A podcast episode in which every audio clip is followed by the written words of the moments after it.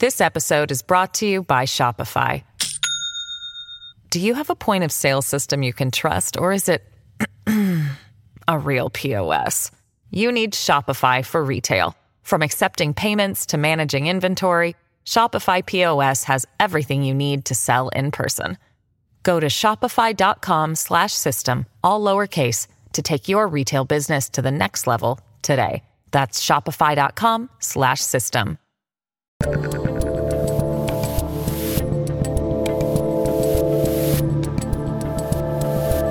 Dave Rubin, and joining me today is a journalist, an author, and a Lincoln Fellow at the Claremont Institute, Matthew Tyrmand. Matthew, finally, welcome to the Rubin Report. How are you? It's an honor to be with you, Dave. You, you forgot the most important honorific friend. And friend, you are one of the people in our little Florida crew here, our little Florida Freedom crew. Uh, basically, this is home base for sanity throughout the world. Uh, I've wanted to have you on for, for quite some time because, you know, there's this whole thing. Well, I know you know this. There is this whole situation, let's say, happening in Brazil, which has been unfolding after these elections for the last couple months. I've only talked about it maybe two or three times on the show. It is not my area of expertise. But the crazier it seems to get out there with the visuals of the protesters and everything else, it seems to me the more the mainstream media is ignoring it. And that's one of the things that always lights up in my mind like, oh, mainstream media is ignoring it. We better pay attention to it. You basically have been, I don't know, possibly the most outspoken person from an American perspective on what's going on in Brazil. So let's do this. Can you give me 30 seconds on your background, why people should trust you on this topic? And then let's do a little Brazil 101 and then get people caught up to speed on what's going on over there right now.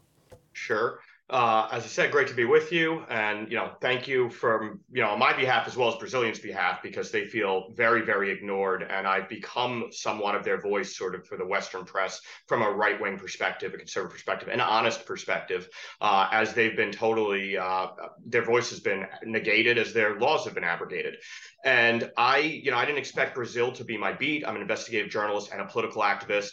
I wear my politics on my sleeve. Everybody knows it. This is not, you know, my uh, my vocation professionally. I do not make money as an activist or in campaigns or in uh, journalism. I do it because of the love of the game and the belief in uh, truth to power. I, you know, we have mutual friends like James O'Keefe. I'm on the board of Project Veritas.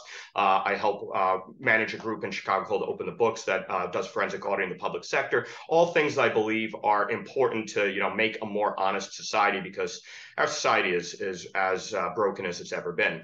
I did not expect Brazil to be my beat. I've been covering a lot of uh, international geopolitics from a European perspective. I'm a Polish dual citizen. I live in Europe a good chunk of the time. I've certainly covered uh, Russia, Ukraine, especially from the Polish perspective, given that they're sort of in the line of fire. Uh, but you know, I cover the sovereigntist uh, movements in Europe, uh, Westphalian sovereignty as expressed in politics, whether it's Poland or Hungary, or the right-wing parties in Sweden and Spain and France and Germany, et cetera, et cetera. I didn't expect to do Brazil, but here we are. I went there for CPAC in 21 with Jason Miller, gave a speech about exactly this honest media, free press, culture war. And uh, lo and behold, as we were exiting the country, we were detained uh, by Alexander Moraes, the Supreme Court, which we will speak about, uh, and interrogated and asked to write down the names of who we met with the politicians, the activists, the journalists. And it had a very Stalinist feel to it. You know, give us the, uh, the next uh, tranche of our enemies list. Of course, we did not comply with that. And from that, I, you know, germinated an interest. I wanted to understand exactly. Well, wait, wait, wait, wait, hold on. I got to, I got to pause you there. You're trying to leave a country. Yes. They ask you for the list. They detain you. You don't comply. Yes. That's not an easy thing to do. I, I think you glossed over how that ended. Well, they said we were not under arrest. We were part of what they call the fake news investigation. And we'll talk about this for years. The court and the burgeoning judicial autocracy uh, had put every one of the political enemies of the court of the Lula camp into this box of uh, by being critical of the court or any of the things in government that was not aligned with Bolsonaro, they were assaulting democratic institutions. That's the sort of framework that they applied.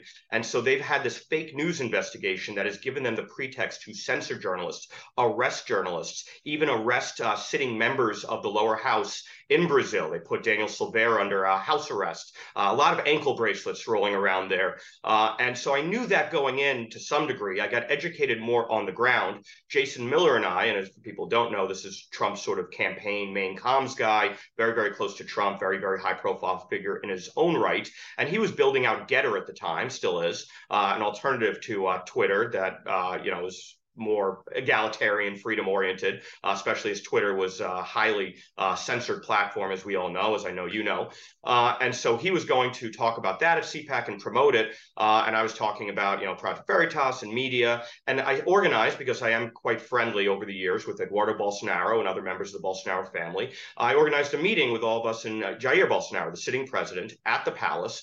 And those pictures that we posted went viral. Uh, and it turned out that on the Sunday, we were leaving on a Monday. On the Sunday after CPAC had uh, had uh, concluded, uh, news stories broke in the uh, stenographer press, the uh, the guild carrying mainstream press of Brazil, which actually makes uh, CNN here look downright honest. I mean, these guys are really, really. Wow really wow. Pravda, really propagandist. Uh, incidentally, not surprisingly, they were also on the payroll of the previous regimes quite heavily. Uh, state owned uh, enterprises were funding much of their revenue, advertising and whatever else.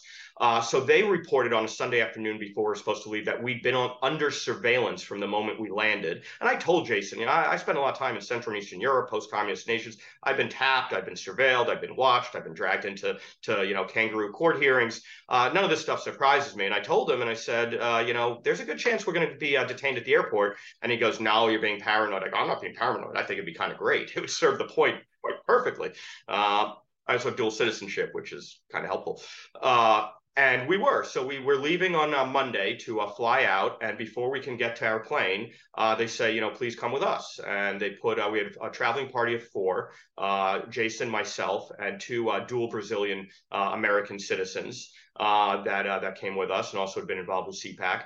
And they really, Jason was the main one they wanted to talk to, and so they let us sit on the plane uh, for a little bit. And three, four hours goes by. Lawyers are called, State Department lawyers called. Uh, they say, "Well, you're screwed. Get another lawyer." Uh, so they weren't very helpful. Eventually, uh, Jason was able to procure a a good lawyer through Brazilian context to come and help extricate us. Uh, but it became a big story when we were flying out. Politico, CNN, Forbes, Business Insider, they all picked it up about our detention. But it was very, very instructive of how heavy handed they are. Here we are, you know, not Brazilians, just coming in uh, in a constitutional republic. We can come and speak our ideas. Well, or so we thought. Uh, apparently, not without some sort of repercussion, and they wanted to to probe and understand who we met with to add to their en- enemies list. So from that moment on, I just said, I'm going to go deep. I'm going to talk to people. I'm going to really understand the history, how we got here, the the mechanisms of power that are in place and being utilized to clamp down on opposition. And I learned a lot in the in the, the following months, and I published on it ahead of the election. And I basically predicted that this election would be filled with, uh, you know, to use a generous term, anomalies uh, but this, even Tucker said it the other night when I was on, the fix was in. Uh, the fix was in, you know, the real genesis of the fix being in was this court subsuming all these powers that are generally broken down in a constitutional republic. They, uh, they're very Bismarckian. Remember, uh, Otto von Bismarck said politics is the art of the possible. They just do it. And the, the power assumptions they've done by censoring journalists, by shaping the narrative, by forcing people and, and cowing them into submission uh, is overwhelming. Uh, you know, I wrote in one of my articles, the powers they've taken would make Mugabe blush. It would be akin to in the US if we had one tribunal that had all the powers of the DOJ, say Merrick Garland, the head of the FBI, enforcement, uh, subpoena power, uh, the legislators' power of oversight. So, say, uh, uh, you know, Jerrold Nadler and the, the recent recent uh, select committee or unselect committee. Uh, all of these powers were, oh, and the Supreme Court, of course, you know, like Ruth Bader Ginsburg also. So if you wrapped up all these people, Eric Holder, everyone who is uh, fighting, you know, the American right, and you gave one body and one person all of their powers combined, that's what the Supreme Court has become. And as a result, it's up for quite gross abuse. One of their biggest gross abuses was they. Wait, hold on. Let me let, let, let me pause you for a sec because there's there's a lot here. I want to make sure we don't get ahead of ourselves. This episode is brought to you by Shopify. Do you have a point of sale system you can trust, or is it a real POS? You need Shopify for retail. From accepting payments to managing inventory, Shopify POS has everything you need to sell in person. Go to shopify.com/system all lowercase to take your retail business to the next level today. That's shopify.com slash system. First off, everything that you just described there, I feel like is basically slow motion happening in this country. In I mean, in this country that we're in right now, uh, that's one problem. But okay, so so there was a centrali- centralization of power.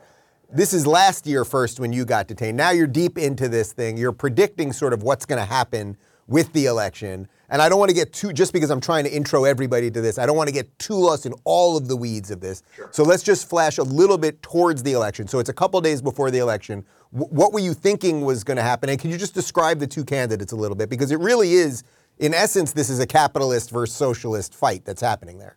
Yeah, and, and and and very very basic. I mean, hard right, hard left. You know, the the Brazilian right uh, is more and more uh, evangelical. Brazil's always been Catholic. Uh, Brazil's populism that Bolsonaro uh, really became the head of, and he was a legislator before his career military. Then he was a legislator in the lower house, a congressman. Uh, they they call it the Chamber of Deputies. Uh, the populism that he came in with to Brazil was really reactionary. Obviously, we saw what's going on in the whole world. Poland and Hungary uh, reacting against the EU overreach of their sovereign mm-hmm. decision-making capacity on borders, on economics, on everything. Trump Brexit. So Bolsonaro comes in in 2018, and he obviously is a conservative. He's a right winger, uh, very, very strongly aligned with evangelicals, with Israel, uh, very much a uh, believer in Brazil first, and also a, a, a guy warning about China's uh, deep integration into the ever more communist Latin America. And the important history is why Bolsonaro's a reaction. Because before Bolsonaro, you had Lula da Silva, Dilma Rousseff, and Michael Temer.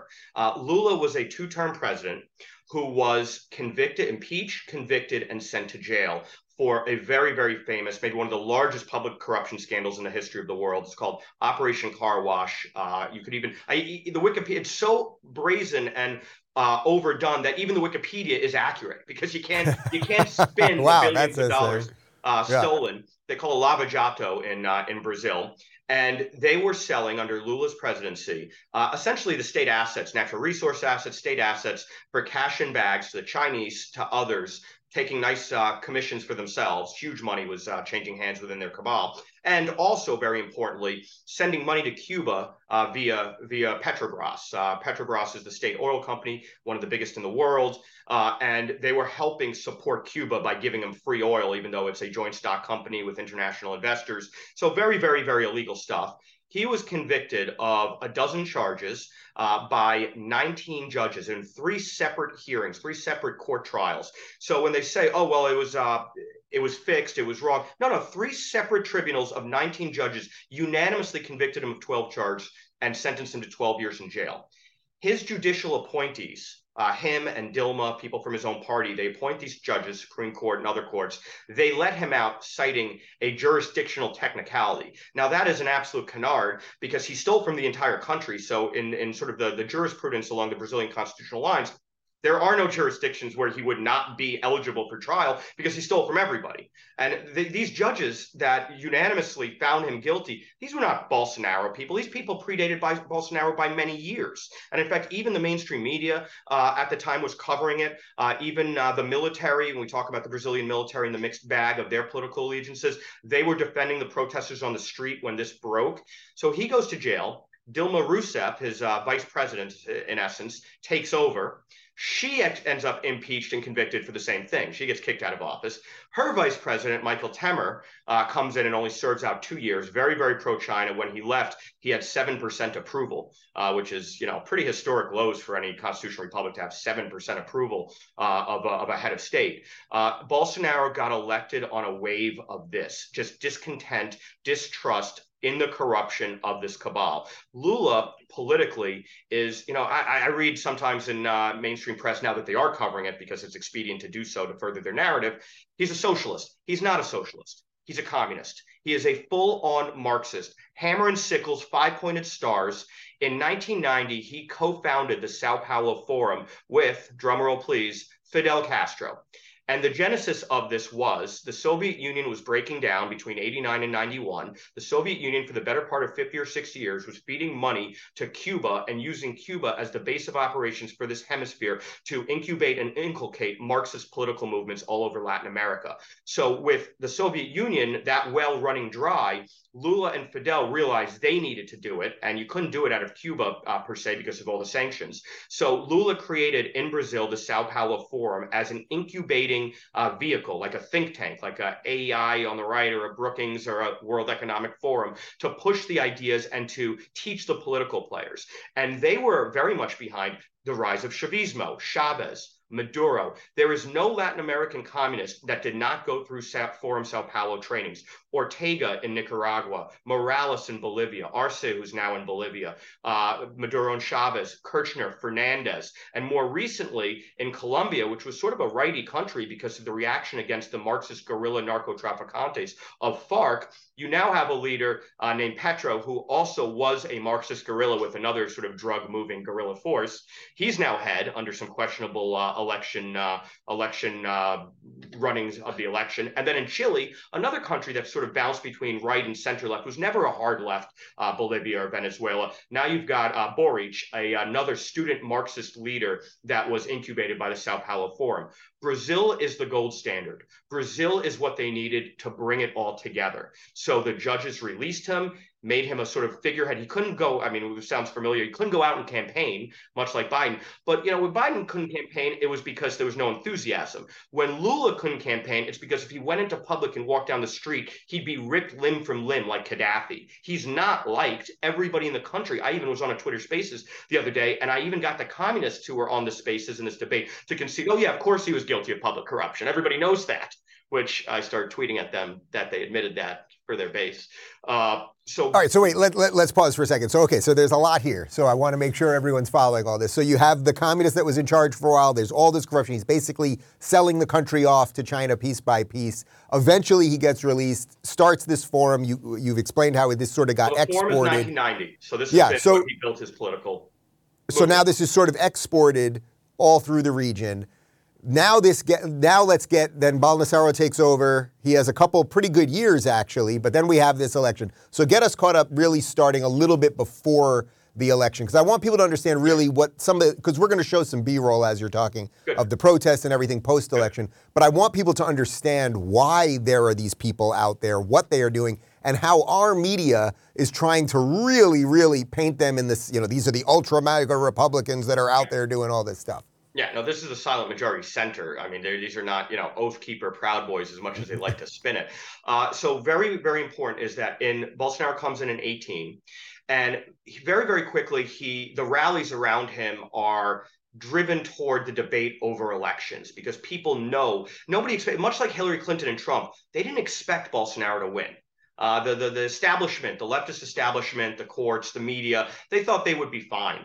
Bolsonaro actually won and I really believe that it was, uh, you know, this sort of circumstance. He got stabbed while on the campaign trail and was he was almost assassinated, almost murdered. And the strength he showed inspired a lot of people. He was back on the campaign trail. I mean, he was near death. He was in the ICU, and then he's back on the campaign trail, and he ekes in the victory. And of course, now they're apoplectic. Now they have to go especially aggressive, the establishment, and how do we undermine him, and how do we make sure this doesn't happen again? Uh, very, very important data point. When he was in Congress, he sponsored a bill that was passed to have backup paper ballots to the electronic voting machines, which they started using a certain Venezuelan company in 2016. Uh, and people kind of knew we don't trust our Latin American democracies because we're this is not like uh, you know us thinking back 100 years ago. This is for them 20, 30 years ago what Latin America looked like: uh, military dictatorships, uh, heavily Marxist rule, and in many of the countries it kind of bounces back and forth. And so people knew that you know they're always one step away from going back to that. And so massive rallies in the street, give us paper. I was there in uh, Brasilia when I saw rally, and the chants are give us paper ballots. That is what they want. So he pushes a bill in 16 that, uh, you know, for backup paper ballots. Dilma was president at the time. She vetoes it, citing, you love this, the cost. So the machines themselves are twenty thousand bucks. A printer's a hundred bucks, uh, and she cites, "Well, this is fiscally irresponsible to put a printer in the." Uh, and everybody knew that was a, a, a BS, uh, a BS, uh, you know, reasoning. So right. can't you just back- borrow the money from China? Yeah, well, I mean, it's it's a de minimis cost right now, printers, as we know. It's, uh, the beauty of capitalism, prices go down. Yeah. Uh, so it goes back to Congress. Congress overrides the veto. That never happens. Brazilian parliamentary, congressional politics, legislative politics, very fragmented. It's not like two parties. There's like 10 parties and really five frames center left, hard left, center, center right, hard right, and then multiple parties in each one overwhelming support for this in the legislature. And then, so it now overrides for veto, it gets passed. Supreme Court strikes it down, citing privacy issues. Uh, so they were very at war with paper ballots because they knew that that would be auditable. Uh, so now he's, you know, talking about this as president. Uh, and people are obviously nervous uh, coming in because they let Lula out of prison. Lula, and they're citing all the international press. Lula's back out. So, technicality, absolute nonsense. You know, because the the criminality was so high, everybody knew it. So now the court is going full interference mode in every which way arresting and censoring journalists. Well, there's a great journalist here in the U.S., Alan Santos. Uh, he's like Brazil's Tucker Carlson. I mean, like if you could pick one journalist who represents the voice of the people from a conservative and right-wing perspective, uh, he's been exiled. They ransacked his house and he escaped and claimed asylum here. He has sort of a, a sort of temporary asylum. Uh, and more recently, they've revoked his passport and put out Interpol red notices for him. This is how heavy-handed they are. They arrested uh, sitting members of Congress, dozens of journalists. a lot, As I mentioned before, a lot of ankle bracelets, a lot of of home detentions, uh, frozen bank accounts, deplatforming. They started going after big tech and saying, anytime we send you somebody to deplatform, you have to take them off or we will fine you. If you ignore the fines, we will come after you. We will kick you out of the country. And even even Facebook initially and YouTube pushed back we're talking like four years ago or so. They said, no, we don't see grounds for a uh, social media suspension or a blacklist or a ban. And they said, well, we don't care if you see grounds. If you don't do it, we're going to raid your servers and kick you out of the country. And by the way, this this uh, Supreme Court has their own federal police force like an FBI that's loyal to them. So they have real power, real muscle behind, you know, uh, what was the Supreme Court supposed to do in a constitutional republic? Adjudicate legislation if it's constitutional or not. They're so far beyond that and the guy who runs it wasn't a judge. He was a prosecutor. He was a very famous, zealous political prosecutor from Sao Paulo that Temer pointed in. This is guy Alexander Moraes. For anybody who like is researching Brazil, looks at my articles or anything on uh, social media, he's the guy who looks like a Brazilian Lex Luthor. Uh, he looks exactly like Lex Luthor. I mean, a big shit-eating grin on his face, drunk with power, uh, and he's literally just has anybody he doesn't like arrested. Uh, so Bolsonaro tried to fight back on it, but he was kind of hamstrung. The legislature wasn't overwhelmingly for Bolsonaro either. I mean, very fragmented. So now you have leading into the election, all the polls uh, done by the usual suspects, the mainstream press, Globo, Folha, the equivalent of CNN, are saying that Lula is up by like 20 points. He's going to win in a in a landslide. Well, the end of the first round, Lula was up by uh, three or four points. Neither got over 50%. And really, as I believe I proved in uh, my CDM media, I, I write for an uh, a outlet called CDM.press. Uh, the publisher's name is Todd Wood, ex-military. He does not afraid of anything, so he'll publish me. I, I touch some third rails, uh, and I, I, did some statistical analysis with a uh, international group of forensic auditors and analysts in electoral distributions, political science, and what we saw in just the first round, let alone second round, was that Bolsonaro was well up initially until the ballot drops skewed after the first 10 or so percent of precincts. Every single one therein was 55 45 Lula, including in regions, I mean, certainly in regions where were historical leftist strongholds, poor areas in the Amazon, a lot of indigenous tribes people used to vote for, for Lula, for Dilma, for the for the socialist programs like Bolsa Familia, redistributing wealth. Well, it turns out that in those precincts, there were zero votes for Bolsonaro, which was so brazen because many of the Bolsonaro did bring a lot of people together. People really did like him on the ground.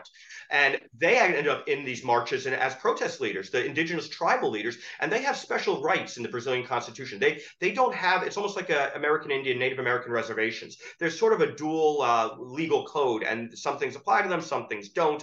And so they were leading the protest movements as well. And the chief of the the Xavante tribe, Serere, still in jail from January 12th on my intel tells me they've been torturing him, trying to get him to sign a, a self denunciation and public apology to Moraes. This is coming from his family and his fellow tribe members. So the the first round, they're marching because they're like, no, we did vote for Bolsonaro. There's no way in these precincts in our region that there were zero votes. So we know that there was gross fraud. In the second round, the clampdowns came down because there's a first round if you don't win a simple majority, and there was like six or seven candidates. Nobody got over 50%. So it goes to a runoff between Bolsonaro and uh, and Lula uh, four weeks after the first round, October 2nd, Sunday, October 2nd, then Sunday, October 30th. And then the same exact thing happens in the second round. Bolsonaro is way up initially, uh, and then the ballot drops start 55 45, give or take, until they both cross over, both the first round and the second round. They crossed over to a Lula lead at 66.66% of precincts reporting, which is like, you know, and, and, by the way, if you're a mathematician, mathematician, the standard deviation uh, sort of differentials and Fibonacci level, 66.6 is a very important number in statistics for a reason. And so it was kind of interesting with the algorithms how it's it somehow ended up there. Uh, so so, so let, okay. Again, let me let me pause you for a sec. So basically, there's all this corruption. He's running on this idea that uh, we have to secure our elections. This actually sounds. There's a reason I wanted to do this for my audience that mostly focuses on American politics. The themes here, obviously, are are transcending borders. So then they okay. There's the first one. There's the second one. And now people are going something something really isn't right because what they're seeing out of the media is really not matching up with what they're seeing on the ground. Again, Here's this sort of seems familiar. Point between the first round and the second round. In the first round, Bolsonaro's party did unprecedentedly well.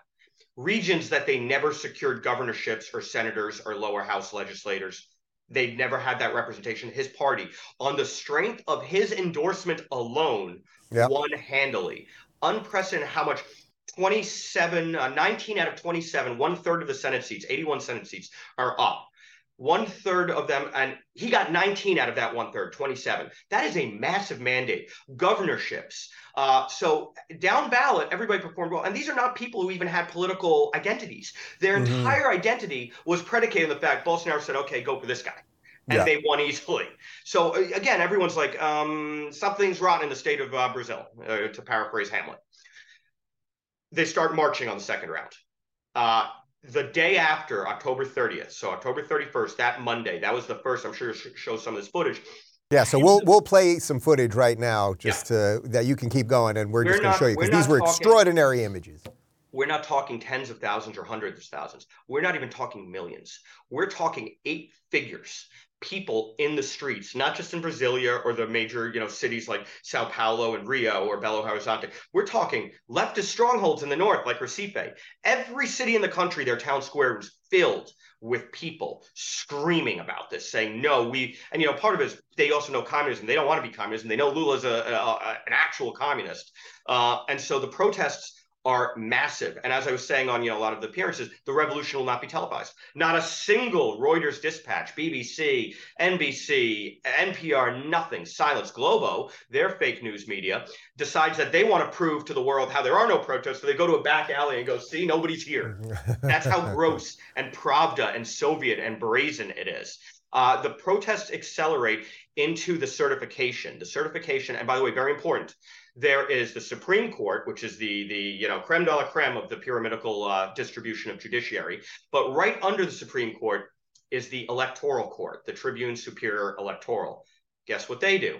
They oversee the elections, administer the elections. Guess who's the head of it?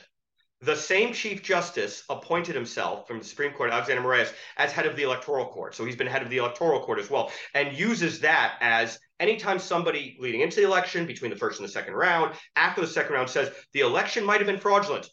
Electoral Court says you're assaulting the democratic institution. You're uh, besmirching the faith and integrity of our elections. You're under arrest. Your bank account's frozen. You've been deplatformed on social media. So gross abuses, Soviet style, uh, in power. Now, the military wakes up and they say, well, the Constitution says in Article 142, we have the role in society of when there's a separation of powers dispute to adjudicate it. And as we have now, the judiciary is at odds with the executive branch. And so it's the military's job to adjudicate it. So they file a petition to audit the machines, the tabulation data, and the source code, which is very much their constitutional right and responsibility. The electoral court says pound sand They ignore it entirely. Military puts out a 65 page audit report that says, well, we can't give anything conclusive because they wouldn't let us near the actual evidence. Then, right after that, you've got the head of the party, uh, Bolsonaro's party, the Liberal Party, PL, say to file the court. We also we found fraud. We're petitioning the court to address this. They say this is nonsense. You are guilty of fraud by telling us that we are possibly fraudulent. We're going to fine your party 22 million reais, five, six million bucks. And now you're under criminal investigation for fake news and uh, assaulting democratic institutions.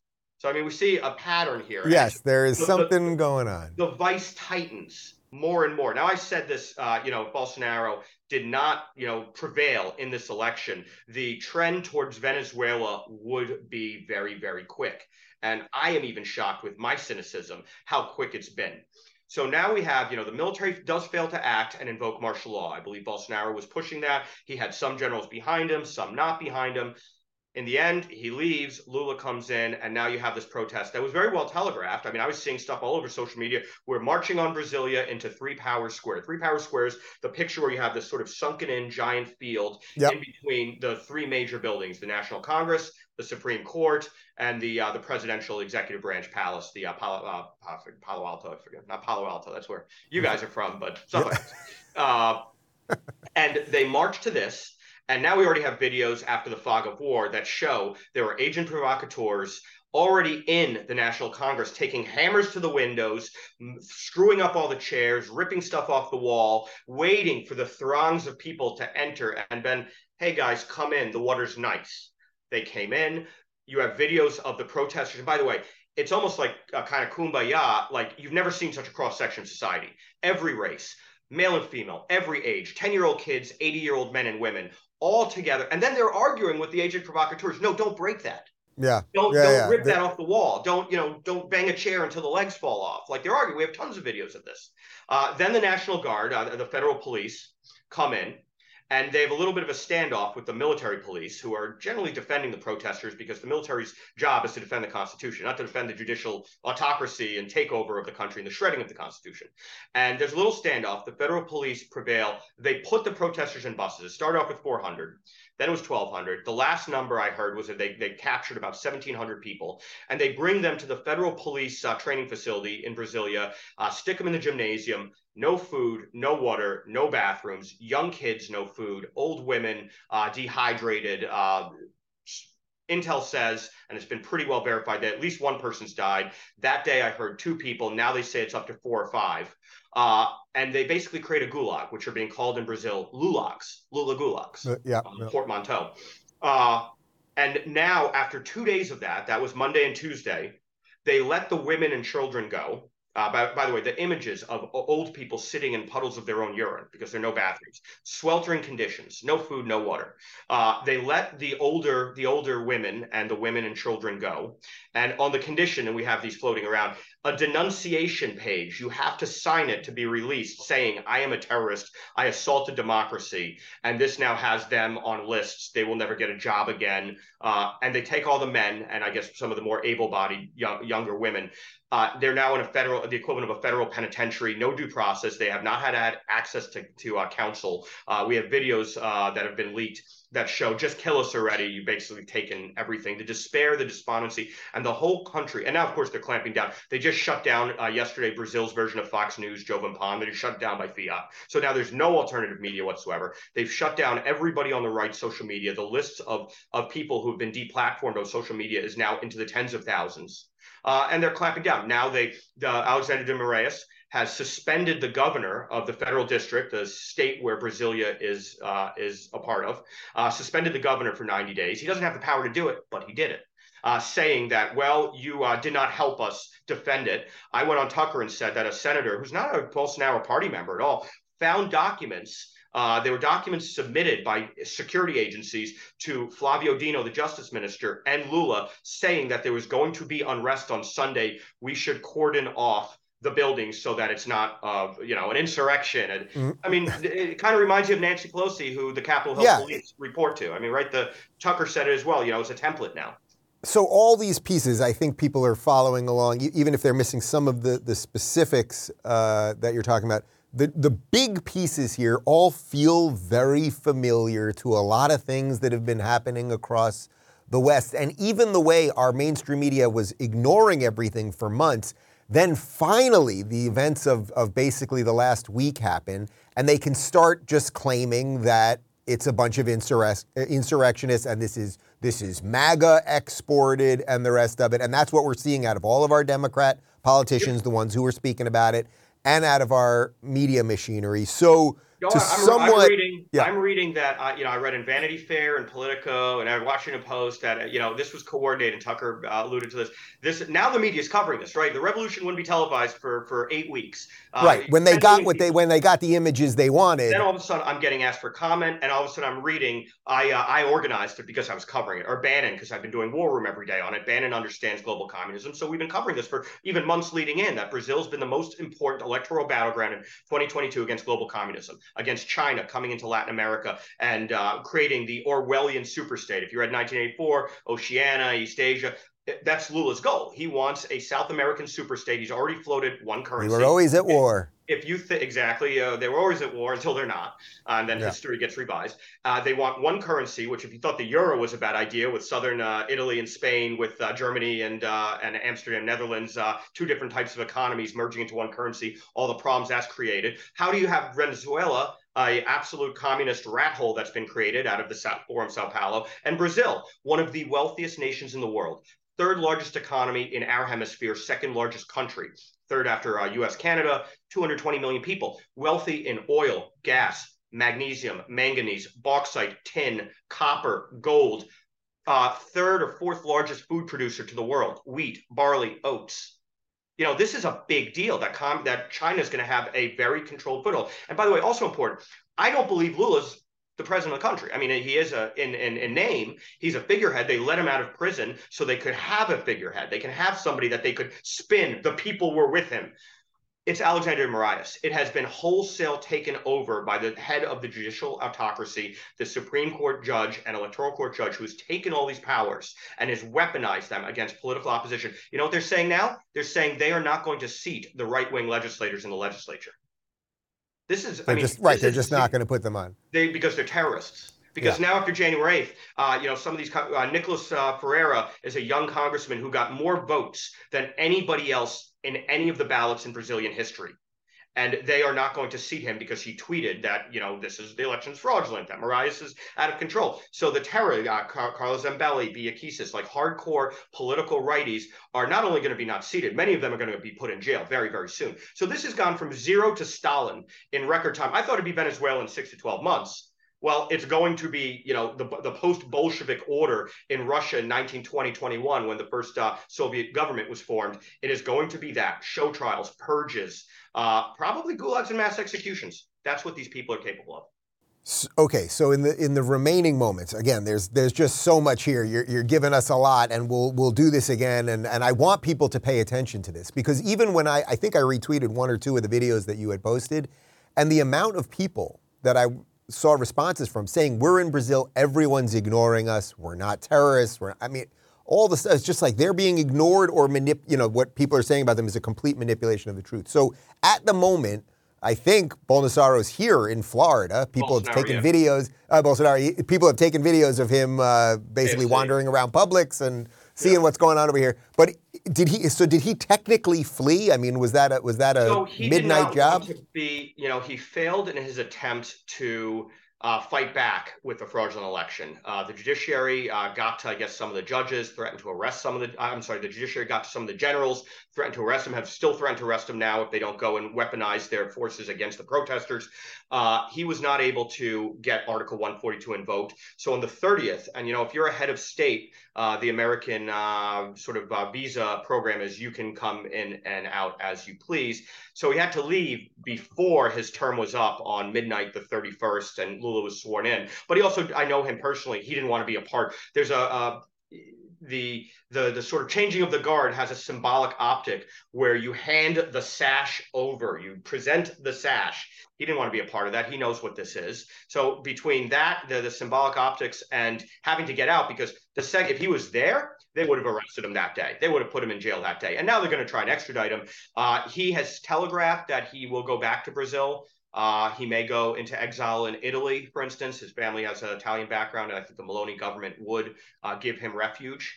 Uh, I suggested to them go to Hungary. They'll give a lot of people refuge. Uh, but he's going to go back now, I believe, uh, in short order. But it, it's not going to end well for him. And he said this to Jason and myself when we met with him. This is going to end one of three ways: in my arrest, my death, or my victory and prevailing. And uh, it doesn't look like victory and prevailing is going to happen. So now he did go to Florida, which I thought was personally, I, I would have gone to Italy and put in a caretaker government by force. But hey, I'm not a Brazilian politician, so. Not yet, anyway. I mean, he said he did not want to have civil war, uh, his fingerprints on civil war. My argument on that, and I know that, you know, Vanity Fair and Politico, they'll have a field day with this, is civil war, you have an option of winning, and you probably would have won because the military, by and large, was with you. 170 of the highest ranking officers in an unprecedented uh, uh, act signed an open letter to Bolsonaro, publicized in media. We need you to act and invoke Article 142. Otherwise, we are going to be Venezuela.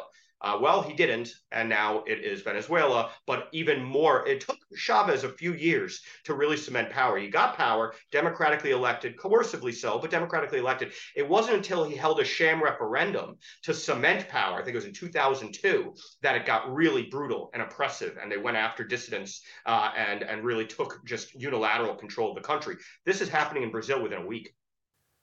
So, in essence, he's in exile. We'll, we'll see where he ends up. Lula is the, I suppose, titular head of state, but you're saying he's not even really in charge. We'll see what happens to all of the quote unquote insurrectionists. The media will lie about pretty much everything. Yep. Well, I guess in summation, where should people go to find out more, if, uh, more of something approximate to honesty related to all of this? Because if you turn on CNN for the little bit, or you know, the one article they might that might be on the second page over at CNN.com, it's basically, as I said, it's the MAGA insurrectionists trying to destroy democracy just like they did in America. Well, one of the powerful things of Brazilian populism is that Brazil is, I think, and I'd love to see quantitative metrics on this, the most social media engaged country and citizenry in the world.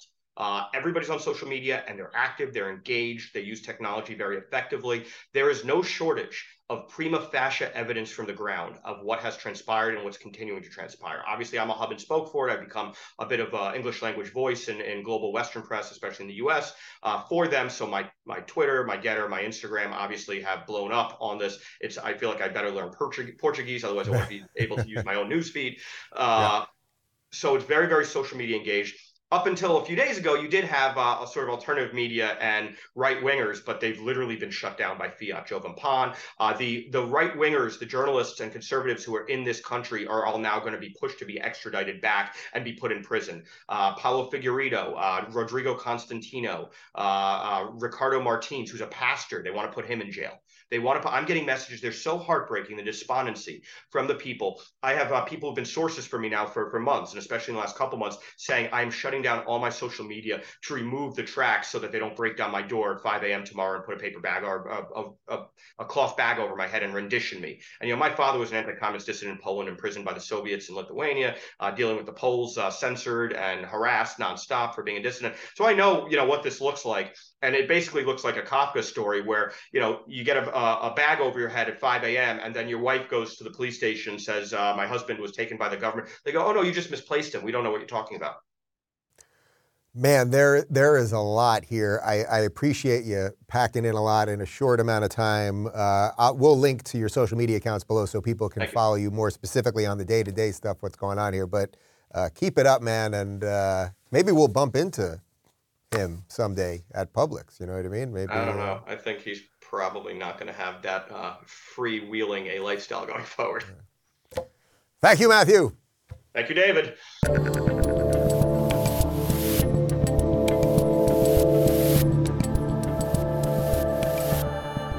Thanks for tuning in to the Rubin Report. Don't forget to review, share, and subscribe to this podcast.